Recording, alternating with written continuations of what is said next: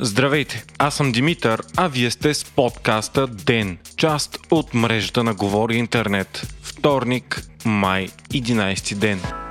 След като 45-то Народно събрание не успя да състави правителство и страната ни отива на предсрочни избори през юли, днес президентът Румен Радев обяви новото служебно правителство. Министрите от него ще организират изборите и ще управляват България, докато бъде съставено ново правителство, излъчено от парламента. Служебното правителство ще бъде официално назначено от президента с указ още утре. Новият министр-председател ще бъде 61 годишният генерал Стефан Стефан Янев, до сега секретар по сигурността и отбраната в президентството. Янев беше вице-премьер и военен министр в първото служебно правителство на Радев през 2017 година. Външен министр пък ще бъде Светлан Стоев, международен експерт и наш посланник в Германия в периода 2005-2009 и настоящ посланник в Дания. 43 годишния Асен Василев поема финансовото министерство. Той е економист и бизнесмен.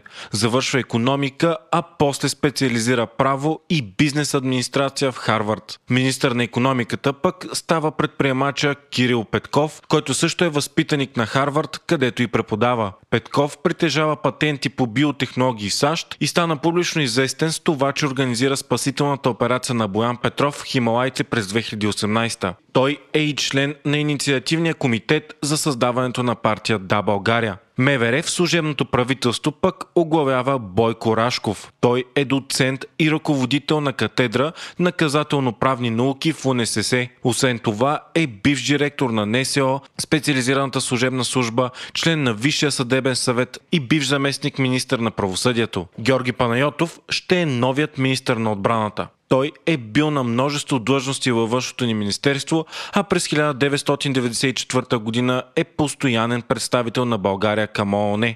Образователен министр ще е Николай Денков, който е професор в Софийския университет, а социален министр и вице-премьер става Гълъб Донев, бивш заместник министър. Министерството на правосъдието ще бъде оговено от Янаки Стоилов, депутат в няколко парламента и бивш заместник председател на Народното събрание. Ръководител е на катедра Теория и история на държавата и правото в Софийския университет и е член на изпълнителното бюро на БСП. Познатият като член на отровното трио скулптор Велислав Минеков пък става министър на културата. Министерството на здравеопазването оглавява лекаря Стойчо Кацаров, който е бивш депутат и бивш областен управител на Софийска област. Туризма оглавява Стела Балтова, спорта Андрей Кузманов, земеделието Христо Бузуков, околната среда Асен Лечев, еврофондовете Атанас Петканов, регионалното развитие Виолета Комитова, енергетиката Андрей Живков и транспорта Георги Тодоров. Междувременно, освен това, днес президента Трумен Радев назначи и нова Централна избирателна комисия. Нейн председател ще бъде Камелия Нейкова,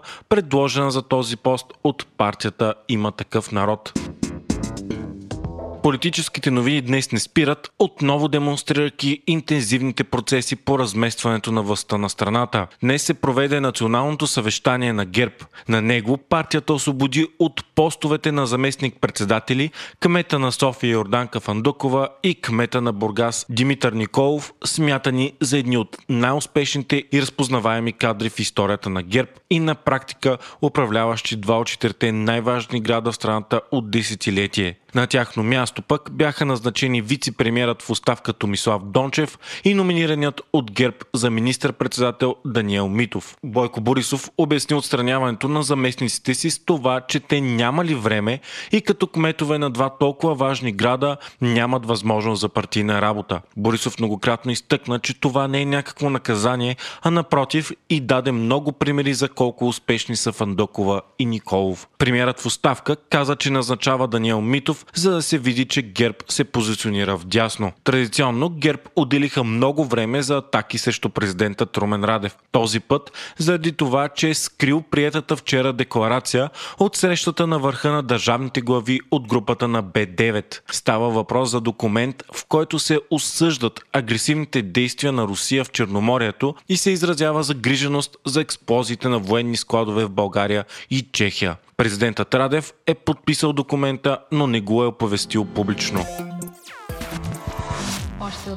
Поне 8 души, повечето деца, са убити при стрелба в училище в един от най-големите градове в Русия – Казан, съобщава Рия Новости.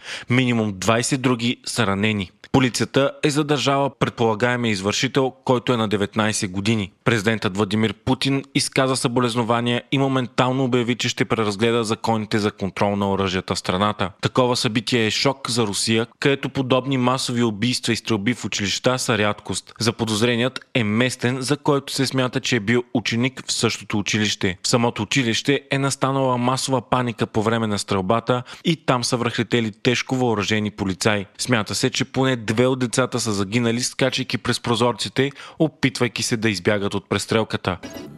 Парламентарната комисия, която разследва управлението на ГЕРБ, разкри, че в България за последните години са дадени около 3 милиарда лева за саниране на 2000 сгради, като предстоят още. Според председателят на комисията Майя Манолова, от тези пари са откраднати поне 800 милиона лева. Министърът на регионалното развитие Петя Аврамова напусна залата след тези изказвания и не стана ясно каква е версията на ГЕРБ. Манолова описа основните схеми за източване на пари, които са надписване на квадратура инфраструктура, фиктивни ремонти, калкулиране на несъществуващи разходи и други. От програмата по нейни твърдения са били отклонявани между 28 и 52% от средствата за всеки саниран блок.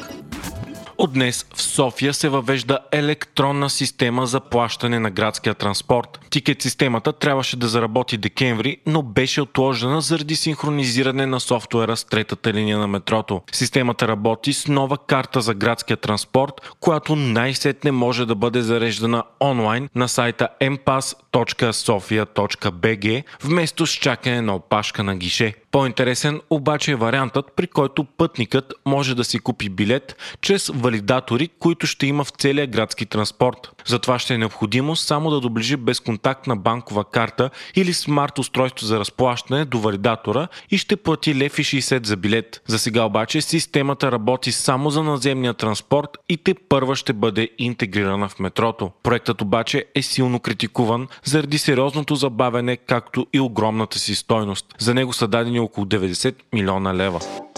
Вие слушахте подкаста Ден, част от мрежата на Говори Интернет. Водещ бях аз, Димитър Панайотов, а аудиомонтажът направи Антон Велев. Ден е независима медия, която разчита на вас, слушателите си. Ако искате да ни подкрепите, можете да го направите ставайки наш патрон в patreon.com Говори Интернет, избирайки опцията Денник.